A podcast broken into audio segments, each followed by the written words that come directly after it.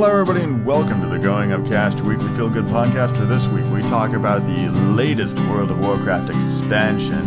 We talk about a 90s show being resuscitated from beyond the depths of the dead. We talk about this week's national holiday and what to think about planning that. Uh, we talk about holiday music. I go on another fantastic adventure. And, uh, something else I can't remember. It's very late. That's right, this is being recorded the night before. So, it's very live. Yes, I played Shadowlands for like fucking six hours, and we talk about that. I went to Mount Baker for another fantastic adventure, and we talk about that. Talk about Thanksgiving and uh, Thanksgiving in this turbulent time, and we talk about that. I talk about a bunch of Christmas music and just kind of like what's on my playlist as uh, as the holidays grow ever closer. We talk about the comeback of Animaniacs on Hulu. It's it's good. We talk about the new uh, Wonderful World of Mickey Mouse cartoon on Disney Plus, and um, well, shoot, uh, there's two other things in here that we we talk about. I can't quite remember right now off the top of my very sleepy head. Oh, um, uh, I, I share some some fun stories about like uh, like work and stuff um, that I was that I was very excited about. Uh, but before we get into this, most of this was recorded a long time ago, so it's not gonna be sleepy. I'm just sleepy now. I need to go to bed.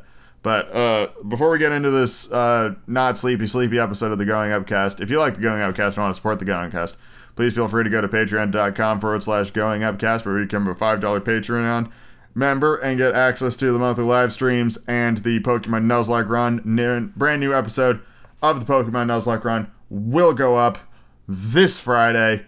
I hope you enjoy it.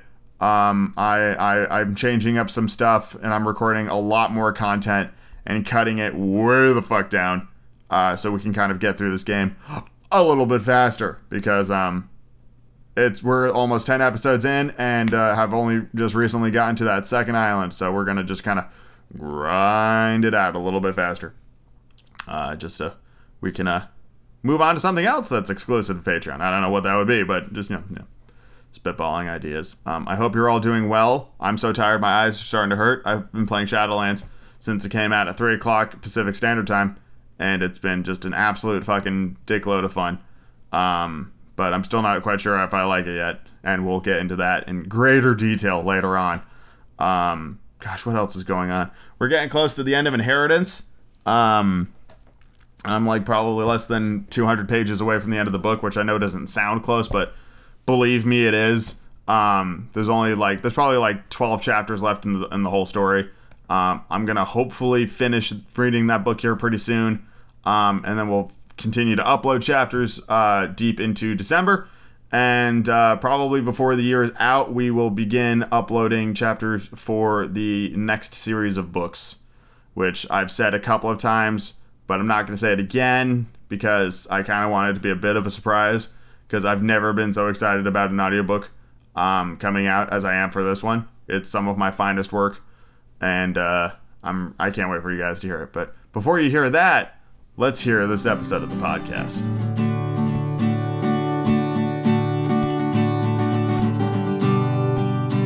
Well, Disney Plus likes to make a liar out of me. And uh, when I say things like all these streaming services drop their new stuff on Fridays, well, Disney decided to not wait uh, till Friday uh, just to just to prove me wrong. I think it's a I think it's just an attack on on me. Anyway, uh, a bunch of new shit dropped on Disney Plus like throughout last week. Um, and when I say a bunch, I mean two things. I'm only going to talk about the first thing right now because that's all I've seen so far. And that is the wonderful world of Mickey Mouse. Which, if uh, you are uh, paying attention to Disney Channel shows, you'll know that this is uh, the continuation of the of the Mickey Mouse shorts that appeared on uh, on Disney Channel as like you know they were like super short. We're talking like five minute you know, little clips basically of, uh, of Mickey Mouse Adventures. Those are also on Disney Plus, and those ran from 2013 to 2018. So it's five seasons, and the episodes are super short. They're really good. There's a lot of great episodes in there. I love the ones when he like travels around the world and they're done in different languages. I think it's great. Um, and this is the continuation of that. The art style is essentially the same.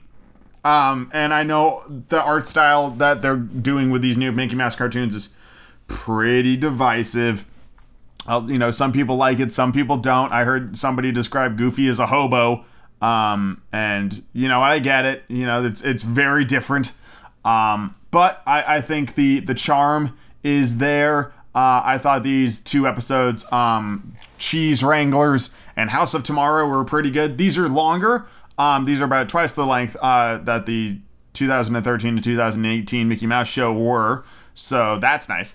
Um, I have no idea how many episodes they're making. I have no idea what their release schedule is going to be. We have two episodes right now. I assume more are on the way. This is also the the uh, first appearance of Minnie Mouse since uh, the death of her longtime voice actor, um, who I'm looking up right now. Uh, she was performed by uh, Russi Taylor for for like a very long time. Uh, Russi was the voice of Minnie Mouse for something like from 1986 to 2019. Russi was the voice of uh, of Minnie Mouse. So basically, you know, my and a lot of people's childhoods, kind of like that sweet spot of the Disney Renaissance. Russi Taylor was was the voice of Minnie Mouse, and now uh, Minnie Mouse is voiced by Kaitlyn Robrock, uh, who was uh, she did a couple of voices in Frozen 2. She is a couple of people in um, JoJo's Bizarre Adventure, including uh, Shizuka Joestar.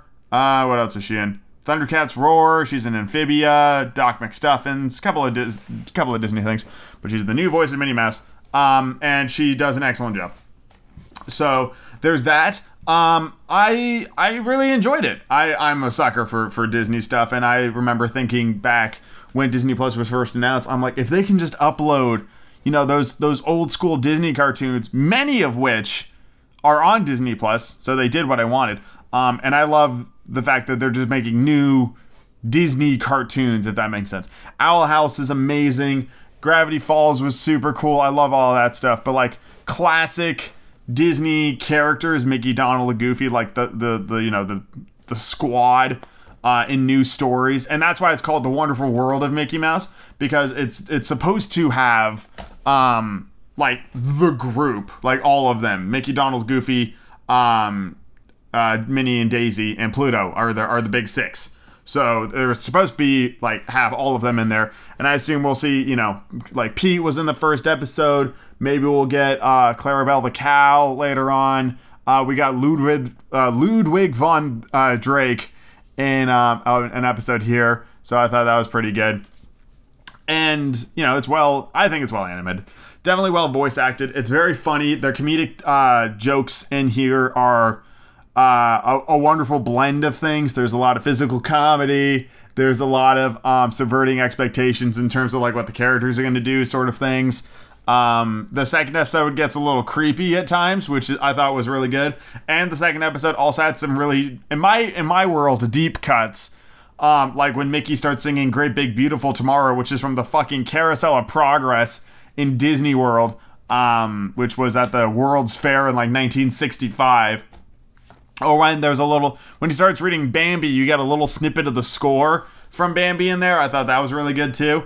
Um, yeah, it's it's a lot of fun. So if you want some some good old fashioned uh, Disney cartoons, brand new Disney cartoons, you can check those out. Um, and let me know what you think of the art style because some people like it some people don't. Let's move on to the next thing in the podcast.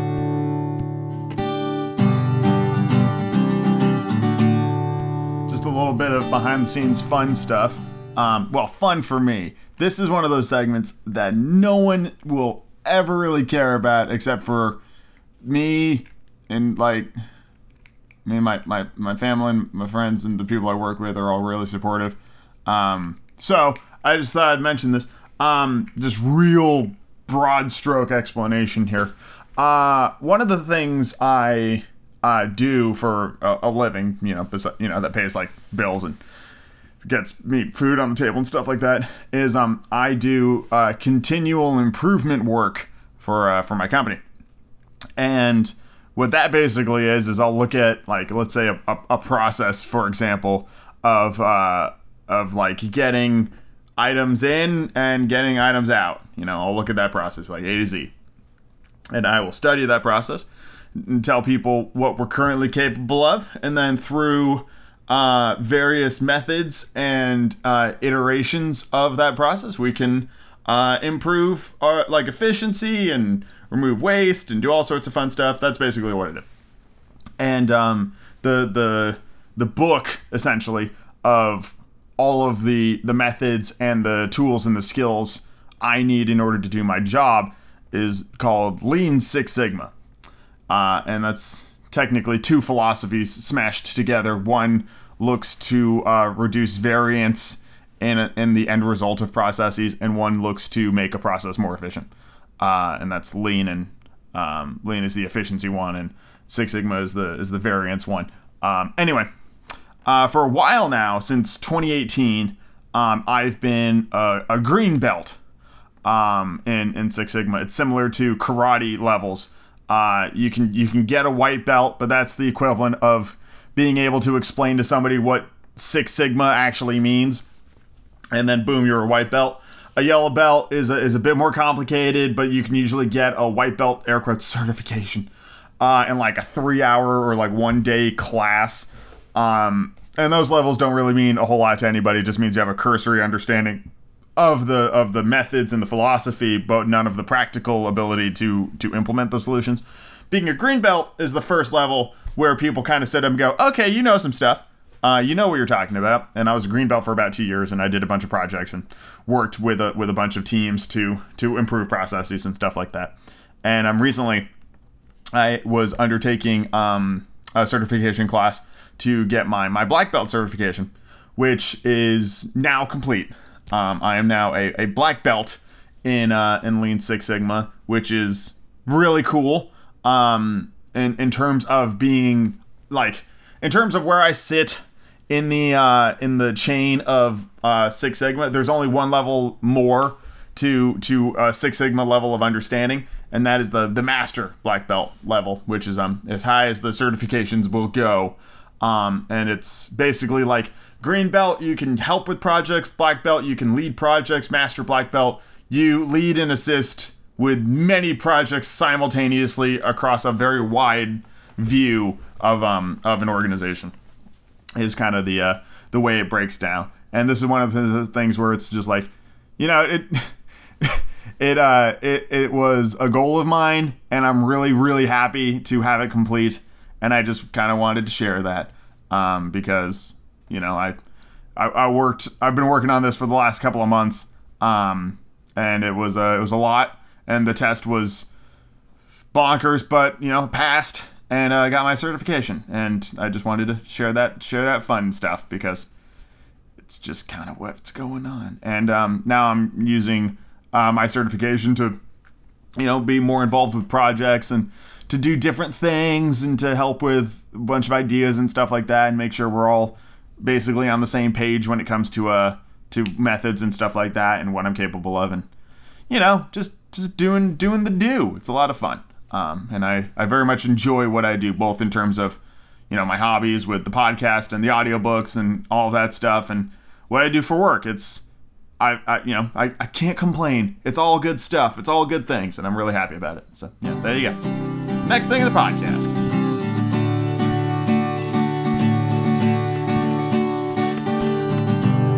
So I've made a discovery. One of my all-time favorite Christmas movies is The Muppet Christmas Carol, which I believe, um, in in my heart of hearts, is the ultimate version of the Christmas Carol. Um, and out of all the versions I've seen, it is also the one that like honors the source material in the best way. In that many of the lines, especially Scrooge's lines, are ripped straight out of the original text. Um, and I know this because I've read A Christmas Carol. You can listen to the audiobook at goingupcast.com. Anyway, I was listening to that soundtrack, the Muppet Christmas Carol soundtrack on Spotify. And, um, you know, it's, it's wonderful and all stuff. And I'm like, oh, yeah, I remember the song. Oh, yeah, I remember the song. And then there's like a couple of songs that I've just never heard before, particularly two songs on here Room in Your Heart and Chairman of the Board. These are songs that I presume were written for the movie and then were cut from the movie. And I wanted to talk about them a little bit because I find them fascinating. So, Room in Your Heart is sung by Honeydew and Beaker. In case you can't already figure out why this song was cut from the movie, it's got Beaker solos in it.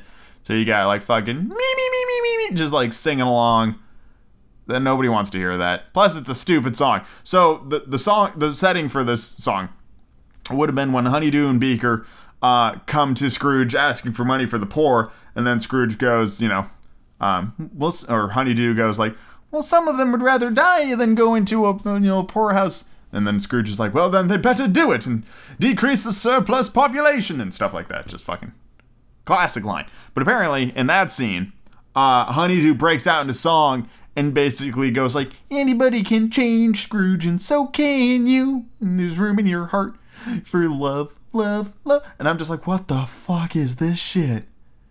Like, I mean, I suppose if I heard the soundtrack without having seen the movie and without the nostalgia, maybe I would have had a similar reaction to like, you know, the rest of the soundtrack, but I really don't think that'd be the case. Cause this song fucking blows and it makes perfect sense that it wasn't in the movie and i was just like oh my god this is terrible. And then you know keep listening to the soundtrack and you get like one more sleep till christmas which was one of my favorites. There's magic in the air this evening magic in the air. The world is at her best you know when people love and care. I could fucking kermit circles around the fucking new voice for kermit. Just pointing that out. Marley and marley which is classic um, again, a, a, different version exists on the soundtrack than exists in the movie, and I feel like this one is more, I'm not going to say creepy, but haunting. It's almost to the point where I don't want to listen to the song on my own in the dark, you know? Because ghosts are spooky. Uh, and then there's another song called Chairman of the Board, which is sung by Sam Eagle of All Muppets. Um, and that one, I'm guessing, would have been done when uh, Scrooge is a child and his teacher is like, You love business. It is the American way, you know. Um, and then he sings a song about how radical business is.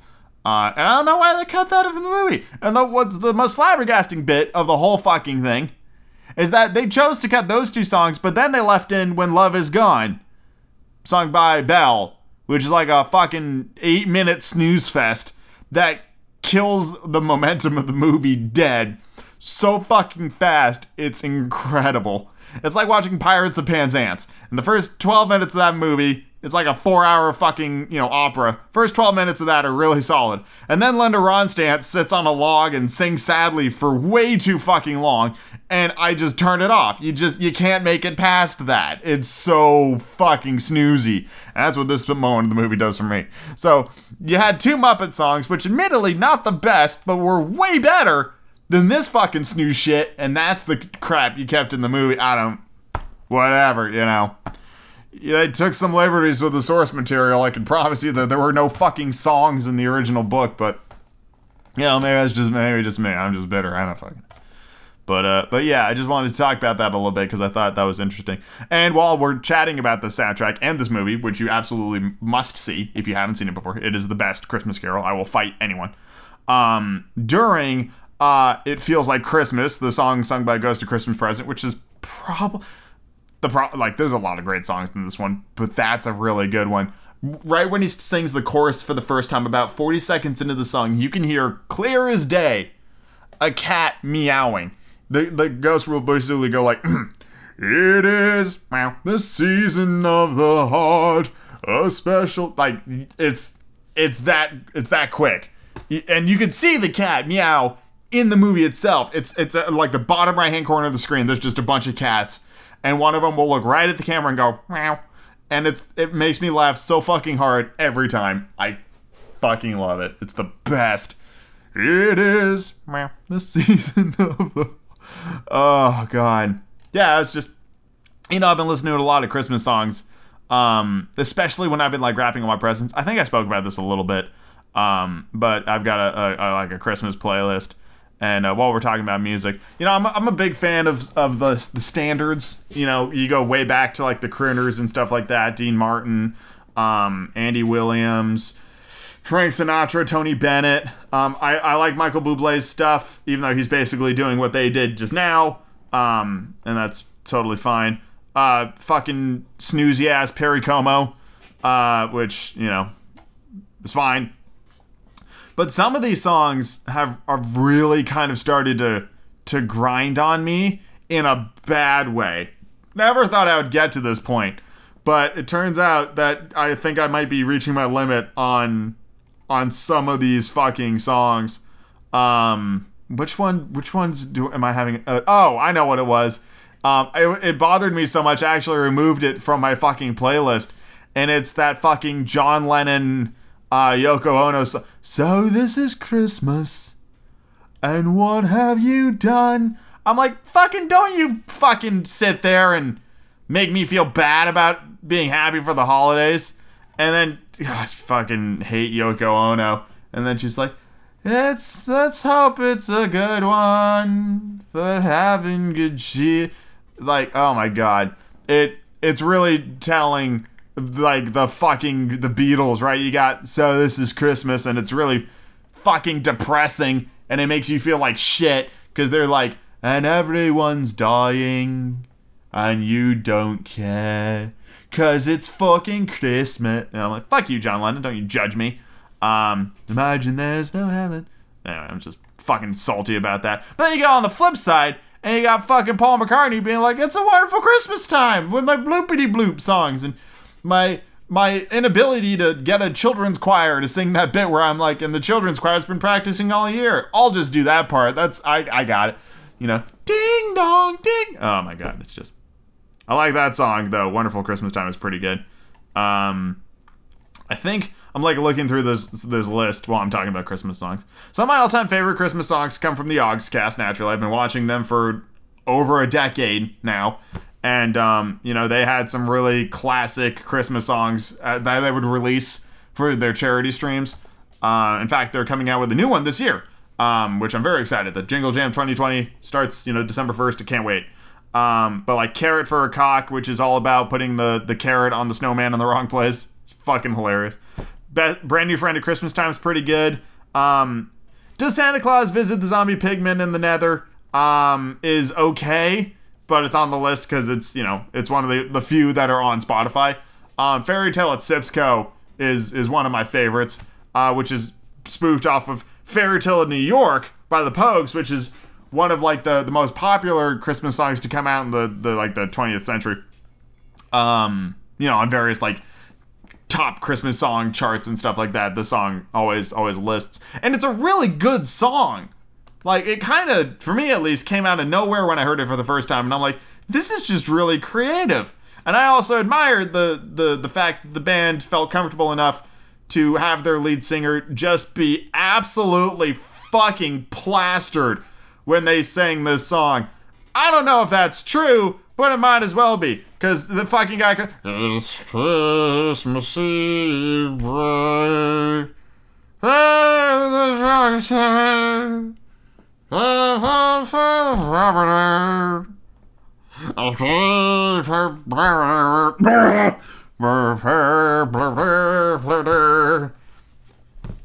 I swear to God, it's a great song. But you turn that shit on and you tell me, you look me in the eye and tell me whoever that guy is wasn't just shit faced during recording that song. It's incredible. Uh, let's see. I'm like looking at my playlist. What other what other great fucking Christmas songs are there? Um, one of my favorite Christmas songs. These are all like way up there.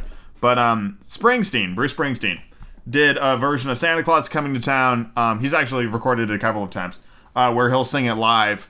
Um, and I love that rendition of Santa Claus Coming to Town, especially because in the version I listened to, which was uh, live at CW Post College um, on uh, Christmas hits, I guess I don't know, Greenvale, New York. It, I don't know it tells me a day. Um, I like that version because uh, you can hear Springsteen like laughing uh, throughout the song, and I think that's really fun. It just makes it lighthearted, and you can't help but smile while listening to it. Um, I'm a big fan of that one. And uh, there was another one I wanted to talk about besides Springsteen. Oh, this one's um this exact version I'm about to describe to you is only possible to find on YouTube. I don't think it exists on Spotify, but I want to say in I don't know when when it was recorded a long time ago. Uh, Bing Crosby, classic Bing Crosby, Bing Crosby. um, did a TV special, the holiday TV special, you know, like Stephen Colbert's Christmas, which came out in 2008 and is fucking hilarious, and you should watch that. Um, and he did a TV special, and in that TV special, uh, David Bowie shows up, and the two of them sing "Little Drummer Boy" and "Peace on Earth." But the but the conversation they have leading up to that song is just as much a part of that song for me as the song itself because I don't know how we got it, but that's the version I listened to growing up.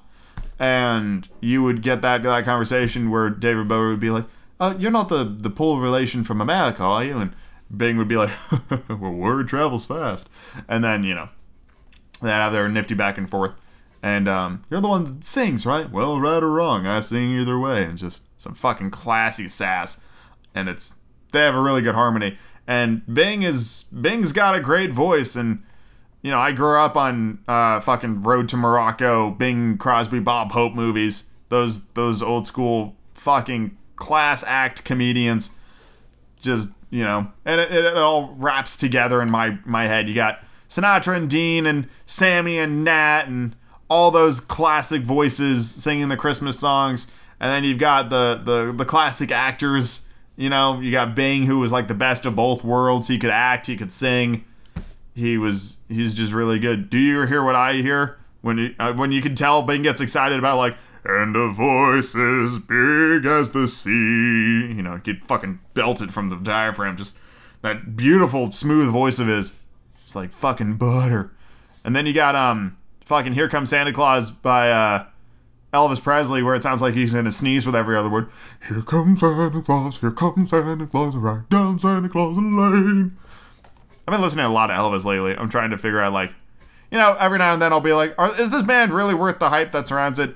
Or are they, are they really, you know, I listen to like every Beatles song and you know, there's a lot of really good Beatles songs in there, but then you got shit like Wild Honey Pie, which is like a 23 second song where they just smash a bunch of instruments together and then scream Wild Honey Pie at the end of it, and that's the whole fucking song. And you go, I'm not sure everything they came out with was super awesome, but some of it's pretty good.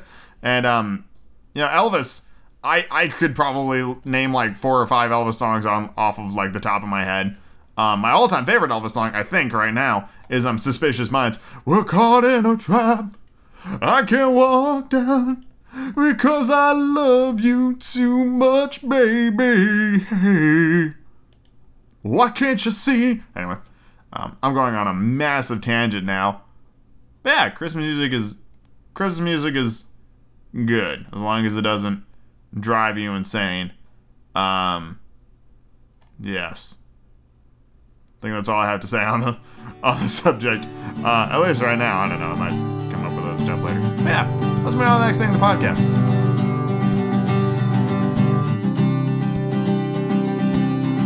Yo, gang, lean in real close because this is awesome. And I kind of forgot about this until I was looking for new stuff to watch, and then it fucking popped up, and I went, oh yeah, this is a thing. And it's out now, and you can watch it and that's new goddamn episodes of fucking Animaniacs on Hulu. Guys, they they nailed it. They did it. It's it's great. It's it's exactly what I wanted it to be. It's new Animaniacs. And you can tell they've got the like the backing and the fucking they they put in the effort to make it good. And it shows. And I'm a really big fan of it. I don't even want to talk about specifics, really. Cause the adventure of watching new Animaniacs is kind of the whole point. I'm just going to talk about what the fuck Animaniacs was, in case you didn't know. Animaniacs was a show in the 90s, uh, spearheaded by Steven Spielberg, of all people. Because, um, you know, it's just what you do, right? You make Jurassic Park and all these great fucking movies, and then he whips around and he goes, I'm going to make an animated, well, I'd say kid show, but it's kind of one of the best parts about it uh, is that uh, fucking it's for kids and adults and all that in between. And uh, as a as an well, I was going to say aspiring voice actor, I'm not so sure anymore. As somebody who has a, a strong affinity with vocal performances, uh, with a with a long history of radio and making shit for the internet, uh, there are some of the the best voice acting performances and performers on the show. as in in any show. You got the classic Rob Paulsen, Jess Harnell, Tress MacNeille, Maurice LaMarche, Frank Welker, Nancy Cartwright, fucking Jim Cummings, Jeff Bennett, and bunch of fucking others. We're all over this show. It had 99 episodes in its original run. I think we're getting two more seasons with Hulu, um, which is fantastic. Uh, the first season only has 13 episodes, so you know, be aware of that. But um, God, I think for me, I'm just gonna share this one fun fact because it's the only one I have like off the top of my head. One of my favorite things about Animaniacs originally was the music, and the music in Animaniacs is always really good and is pretty on point with what happens in the episode. You might watch like a lot of really good shows like Avatar: The Last Airbender, and then like a fight breaks out, right? Oh god, I forgot to silence my. Mic. A fight will break out, and the music will go like every time a fight breaks out. It's the Avatar fight song, right? It has they've got like six or seven original tracks that they'll play in the exact same type of scenario in every episode. You'll just hear that. You'll hear that song a lot. You don't get that with Animaniacs because Spielberg went the extra fucking mile and had each episode individually scored by a symphony orchestra. It cost about a million dollars more per episode in order for him to do that.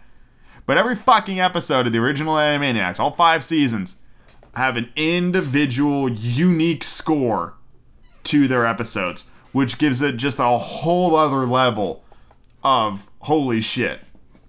I have no idea what the logistics were of that. I just know this is a fact. And you can, I, I noticed it like 20 episodes in, and I'm like, how does the music always fucking sync up with what the fuck is happening? Um, and, and that's, and that's how. So, uh, oh, here we go. Here's what Wikipedia says. Um, Animaniacs utilized a heavy music score for the animated program, with every episode featuring at least one original score. The idea for an original musical score in every episode came from Spielberg, uh, used a 35 piece orchestra and seven composers were contracted to write original underscore for the series run. That's that makes perfect sense because one composer could not could not do that. They would have exploded. Um, and in case you're wondering, those seven composers were Richard Stone, Steve Bernstein, Julia Bernstein, Carl Johnson, J. Eric Schmidt, Gordon Goodwin, and Tim Kelly. Fucking super cool. Super, super cool. But yes, the new Animaniacs is wonderful, and I highly recommend it. I'm probably going to talk more about it a little later on. Um, possibly, maybe. I don't know. I don't want to set myself goals, but it's really fucking good, and you guys should fucking watch it. Next thing on the podcast.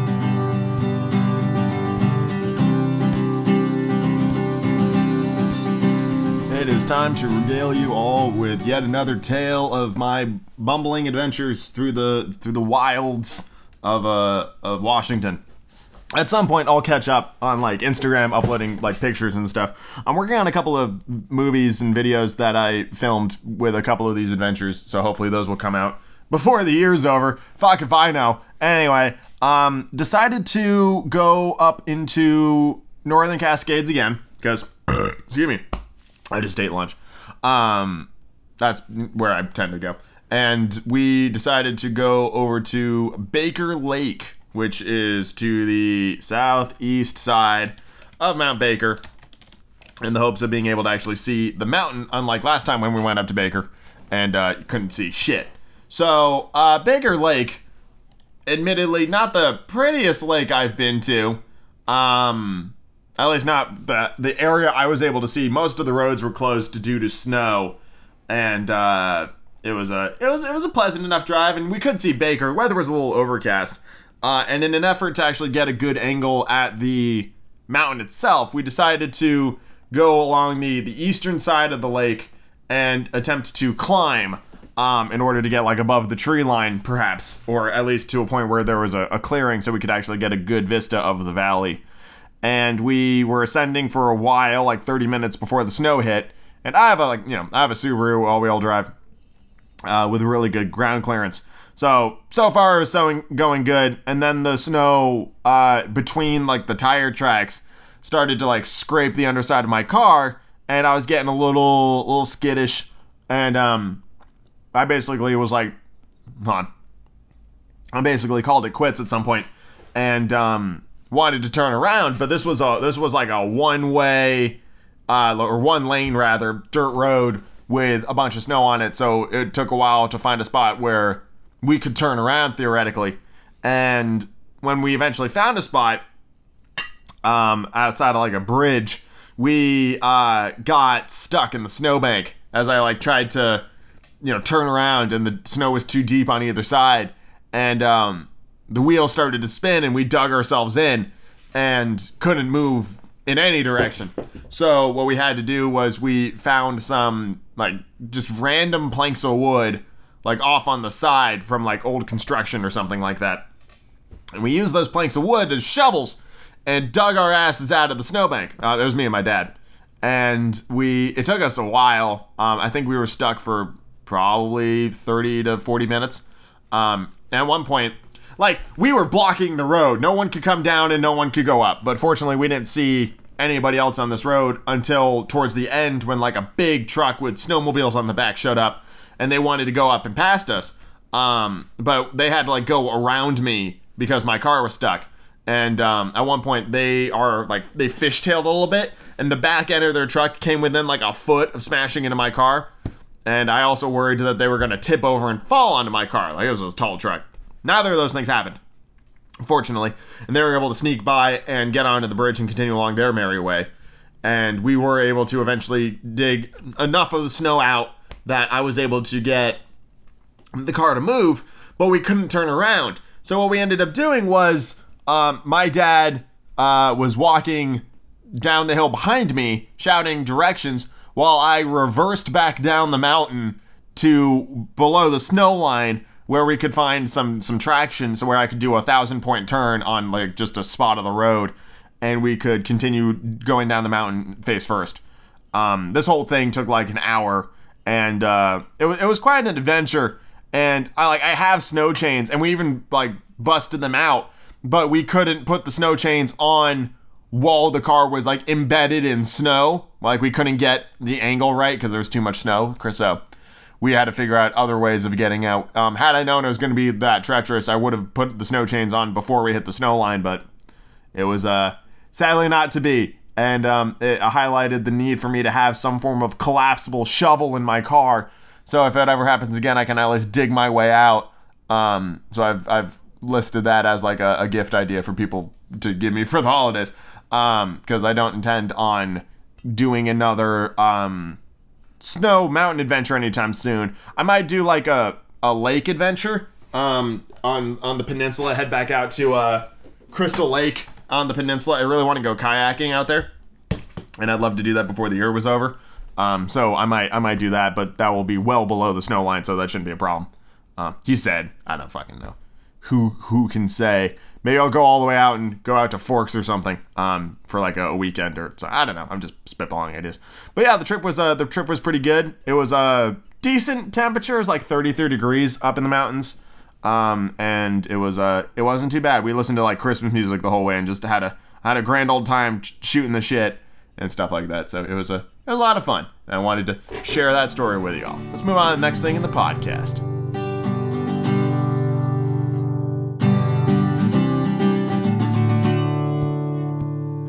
little PSA here in the middle. I know that this week it is Thanksgiving, um, and everybody wants to spend time with their families and all that stuff. And I can't tell you what to do and what not to do. And I mean, my family, um, all work from home, um, so we are we're risking the the holidays, which is bad, and we shouldn't. Um, but we're all hoping that we're gonna be we're gonna be okay. Kind of like social distance as much as possible, but uh, we we consider um, each other to be within like our safety circle. Like we've been around each other so much fairly recently too, um, that the odds of anyone getting COVID, you know, we'll check and we'll do temperature checks for ourselves like before we head out. Um, and, and and if nobody has any symptoms, it should be fine. I just want everybody to be careful this fucking week because the last thing anybody wants is to be the reason that like your whole family gets sick, especially if you're all coming together for Thanksgiving or um, later this year for Christmas. You know, just just be safe and be smart and wash your hands and stuff like that. It's still very much a problem. It's actually more of a problem now than it was back in like March when the shutdown originally happened. So you know, do all the all the stuff you're supposed to do, and I hope everybody has a, a wonderful, safe Thanksgiving. Um, and and my in my family, the day after Thanksgiving would traditionally be the day of putting up the Christmas tree, um, which is always a ton of fun. Um, and I, I might help them with that. Uh, my folks, at least, with that this year. We'll have to wait and see if they if they want me to help or if they just want to do it themselves. I mean, I put up all of my Christmas decorations by myself. So yeah. Oh, also while we're talking about Christmas trees, I finally broke out uh my second teapot, which is not something I've ever used before, um, because it is strictly holiday themed. It is in the shape of a Christmas tree. Um, it's massive. It's a Disney Christmas tree teapot. Um, that I don't think they sell anymore. On, on the bottom, it says something. What does it say on the bottom? It says, Happy holidays. Holidays are a swell time of year to remember all of our favorite memories and traditions. Spending time with your family and friends fills your home with the warmth and magic of the season. Let the Disney Parks Holiday for Your Home collection be part of your family traditions for many years to come. Authentic original Disney Parks merchandise. Made in China. Do not put in the dishwasher or microwave. That makes sense. And it's got like Minnie and Mickey on it and like the birds from Cinderella and other other woodland critters on it and it's got like pine cones and holly and it's very cool. It's got a star on top. I love this teapot. It's a little bigger than my my normal teapot, um, and it pours strangely. You really just kind of have to go for it with this teapot. You can't like gently pour because it'll like dribble all down the side. You just gotta fucking pour. You gotta pour like you mean it, and then it'll be fine. It'll get like laminar flow and just pour out. Um, but yeah, that's that's fine. So yeah, be safe, be smart. Don't do anything reckless for the love of God. It's just a day. The the goal is to celebrate next year's Thanksgiving. That's that's that should be the goal. Don't celebrate this one if at any point you risk this being the last one. So just keep that in mind. Let's move on to the next thing in podcast.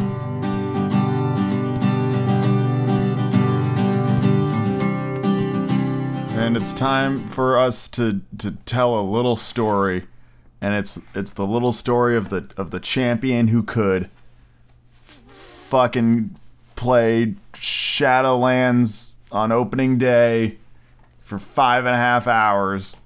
It's now like eleven o'clock at night. Um, I, I would have played it for seven, but I had to do a D and D thing in the middle, um, and like eat food and stuff. So, yeah, I've been I've been playing Shadowlands for pretty much all day. I think I'm level like 55. Um, new level cap is 60, so you know already making swift progress down that down that front. Um, it is so far I'm enjoying it. Um, so the the way it's kind of broken down is there are six areas in Shadowlands um, that you can explore, but you are um, shepherded from one to the next to the next without a lot of freedom to choose in between, um, which I guess is fine as long as like all four areas are like accessible now, you know? And it's not like, oh, it's two months later, Ardenweald is out. Because um, you know, there are the there are the there are four new covenants essentially, um, which are the four largest areas of the Shadowlands which is uh, Bastion, which is this uh, basically, um, you know, uh, Elysian, beautiful, angelic, blue people with giant feathery wings, paragons of all the positive emotions, the seven holy virtues, you know, all that crap. Um, that's where you you basically start um, once you get out of the maw. And the maw is just this swirling pit. It's basically like it's like the fucking Broken Isles or Argus. It's just kind of a shitty hellscape looking son of a bitch zone. Um, I'll be honest, not too interesting. It looked kind of cool, but you're you're in and out of there so fucking quickly, like under an hour. Um, you're in and out of the maw. And the only thing I knew about the maw going in was no one ever escapes the maw. And I guess the jailer is a, a somewhat interesting character. Um, I'm just struggling with this idea that Sylvanas, um, who was the the kind of was kind of showcased to be like the fucking villain in my head at least of Shadowlands and now Sylvanas is a puppet for some fucking dude named the Jailer, who has never been mentioned before, at least not to my knowledge. Um, maybe vaguely in like some fucking text or whatever, but you know, they just kind of coming out of nowhere, and I'm like, I find it, I'm struggling to accept that Sylvanas would play puppet to anything or anyone really, but whatever. She's probably got some big dumb plan. Um, and we'll we'll find that out over the course of like this next year of storytelling, you know, because that's how WoW expansions work or whatever. It might be two years. How long was it ago that Battle for Azeroth? Was it two years? I can't remember. It's it's it was a it was a bit. Um, anyway, yeah, you go into the Maw and you try to save Jaina and Bane and Thrall and Anduin, um, but you're the only one that can escape. And you basically go to this place called Oribos, which is like the the the city that like souls would go to in order to be judged by this thing called the was it the Archon? I can't remember. Some fucking entity um, would judge the souls and determine which of the four or five rather um, areas of the afterlife you would go off to to like you know spend out eternity.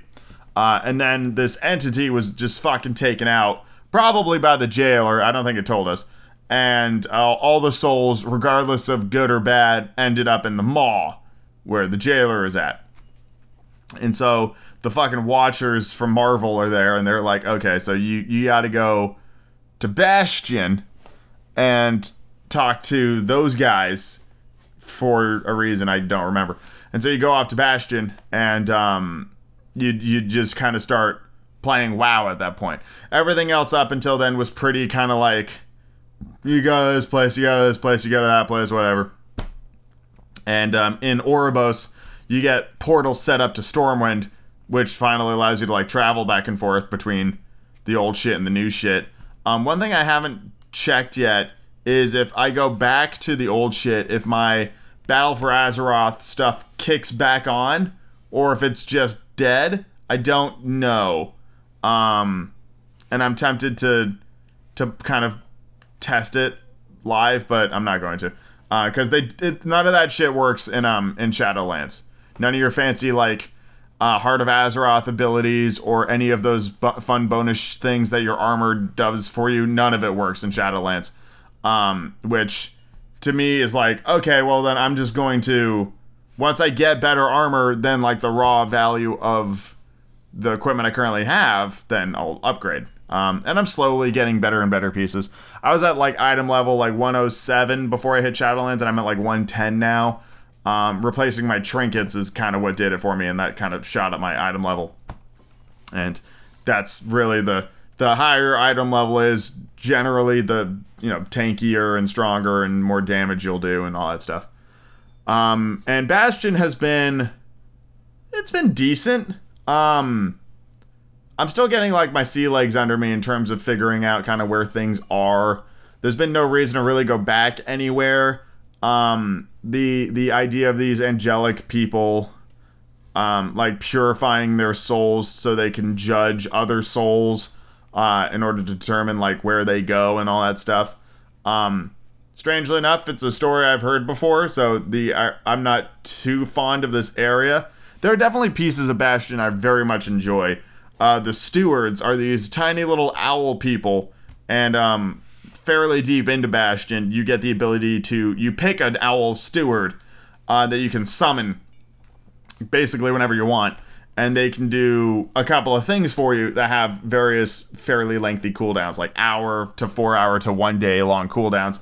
Or you can just pop in your little owl friend basically whenever the fuck you want, um, and he'll just sing a little song for you. And um, it was like pick your steward, and there are like dozens of them, just all these little owl guys doing various tasks. And there's like one's forging armor and other ones serving drinks and stuff like that. I picked the one that was fucking sweeping because I'm like he he seems like he could use a he could use a friend. I believe his name is Yapos with the two L's. Everything seems to be like kind of Greek named um, in Bastion, so his name's Yapos, and um, he's the fucking best. And I challenge you to have your steward fight my steward. You're gonna lose. Um, and then there was this optional side quest. I don't know why it says optional. Fucking like do all the quests. So it was a quest that quest line you do where you basically um I don't know what the fucking payoff of this was supposed to be, but it was like, do you want a cool flying cat or do you want a robot? And I'm like, cool flying cat. Always cool flying cat. I'd rather have the neat living creature than the the artificial construct every time. Every time. Doesn't matter. That's where I'm that's where I'm leaning. The class abilities, at least for Hunter, aren't particularly interesting. It's this at least for Bastion. Um, you get like this kind of blue circle radius that increases your chance to critically hit something, and I'm just like, yay. That's fun. Um, and out of the four covenants, you got Bastion, which is the angelic guys. You got the the Ardenweald, um, which is like kind of night fae animals and beautiful spirit trees and all that stuff. That one's gonna be my favorite. I can't wait to get there. You got Maldraxxus, which is just kind of like zombies and shit. And then you've got uh, Revendreth or whatever the fuck it's called, which is like vampires. Um, and I'm I'm mildly interested in all of them. I would say the one that interests me the least is probably Maldraxxus. Um, Revendreth is third on my list, with Bastion being my second. So, and I, I, I will enjoy exploring and doing all the quests and all that stuff um, as the game progresses, and especially once I get the the freedom to move freely between the zones. Because right now I feel fairly restricted. Like, don't get me wrong, I'm I'm enjoying what I'm doing in Bastion, but like in Battle for Azeroth, you had a choice. Really, you could you could attack Kul Tiras however you wanted. You could attack Zandalar however you wanted. You could do the opposite islands however you wanted. You could go to do Drustvar before Storm Surge or whatever. You could you could pick and choose. Um, and in Legion, you could fucking pick and choose. You want to go after Highmountain, You got it. You want to go after Vizuna? You got it. You can you can pick and choose. You had like your hub, and then you would just decide.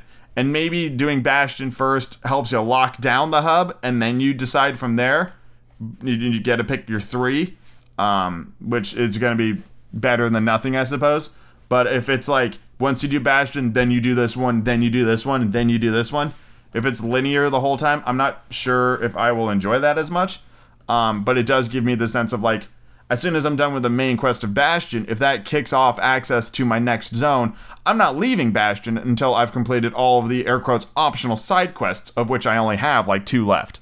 So, you know, I want to complete Bastion, air quotes, um, at least to this level that you can complete it at. And I'm probably going to be pretty close to the level cap just with Bastion, if not at the level cap because of all the optional side quests and the dungeons. Um, I did I did one dungeon. I did the like the first one that you unlock at like level 51. Um, and that went okay.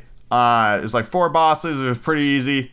Um, we wiped a couple of times, but that was mostly due to like everybody was new to it, so we didn't know what the hell we were doing. Um, I was the one that figured out that you got to meat hook the guy off the ledge uh, in order for you to actually do damage to him.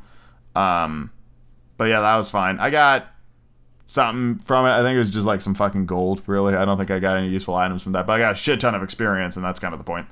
Um, when you when you do stuff like that. So, first first like instinct, um, I feel a little lost. Like with with Battle for Azeroth, I guess I guess it's because for Battle for Azeroth, um, even though like you can say bad things about that all day, but when that shit first popped off, I understood the I understood what I was doing in Battle for Azeroth way fucking faster than I did in Shadowlands. Um, and I understood what I was doing in Legion faster than I do in Shadowlands. Because with both of those, like it was still somewhat grounded in things I was aware of. Um, you know, like Kul Tiras, you got the whole like Jaina's backstory and all that stuff, and um, they're just pirates basically. Like I, I picked up on what they were putting down. I figured that shit out pretty quickly. Shadowlands introduces, to me at least, a whole fucking shit ton of new lore and new locations and new characters and new ideas to the World of Warcraft universe that I was previously not aware of. Not like wasn't aware of like a little bit or not aware of. I was in like I had a cursory knowledge. I had no fucking idea about any of this shit. And so it's completely new. and it's I mean it's exciting on one hand because you're like yay brand new shit and wow I'm having just a ton of fun exploring and there's all these new areas and stuff like that and all that fun stuff and I look forward to like coming back to these areas in order to like grind mounts and stuff maybe get cool unique items blah blah blah blah blah blah whatever the fuck and um, I have a feeling once I get to Ardenweald, I'm really going to love exploring that because I love the aesthetic of it. And that's kind of really what it's all about is that these areas are going to be basically the same. It's just the aesthetic and whatever their story is, is, is what's going to be different. Because it's like you're going to go through a bunch of stuff and then you're going to pick your, your fucking covenant and then you're going to do your covenant stuff. And then once you're done with that, then it just becomes a matter of like raids and stuff and then doing the new story missions as they come around until like a year or two years from now when we go up against that final raid against the jailer, presumably, and we, we kick his ass. And they start trying to figure out where the fuck they go from here. That's a tall order. I don't know what you do. If it was me, I'd bring it back down to small scale. Um, because, you know, you've shattered the realms between life and death. I don't know what's bigger than that, quite frankly. Um, so they will figure something out. But I think if they brought it back down to small scale, like just, I don't know. I don't know what they would do. New zone discovered, new area to explore. I mean, you know, how big is Azeroth? It seems pretty large. There could be a whole other continent on like the other side that nobody ever heard about. I don't know. But right now, first impressions, it's decent. Um, I don't like. I don't know. I don't hate it, and I'm very excited to keep playing it. The only reason I've stopped playing is because I need to get at least a like the illusion of sleep tonight. Because I didn't last night. I stayed up way too late reading Twilight chapters. And let's be honest, pretty much going to be playing this like as soon as I'm done with work, um, and just kind of keep going. Um, so it's not like I'm going to stop playing it. Um, yeah, it's it's decent. I, I will say. I, I don't want to kind of. Sw- I don't know if I can really give an opinion right now since I'm not like done with it. Um, and I will do it. I will play Shadowlands. As much as is possible to play right now, I will play it. So, but first impressions are are um, expectant and hesitant. I will say. Don't know if I like it yet. Don't know if I recommend it yet says a lot when you're like five hours in and you're like, I still am not quite sure. Cause I haven't really gotten any items I've been really excited about. Um, I've gotten, you know, the steward was fun. That's nifty. I like having like a companion just to bring in, and there have been some quest lines I thought were pretty cool, but like none of the the characters in Bastion really interested me all that much. They remind me of like Pokemon NPCs, uh, which I have like zero fucking connection to. They're just kind of window dressing. They're just kind of there, like empty shells to service a role, but you don't connect with them as like an as a character. So I don't know. And I, I am not a big fan of the whole angelic blue giant pure person thing because I've seen it before and I wasn't a fan of it then, and I'm not a fan of it now. So yeah, World of Warcraft. I'm exhausted. I'm gonna go to bed. oh man.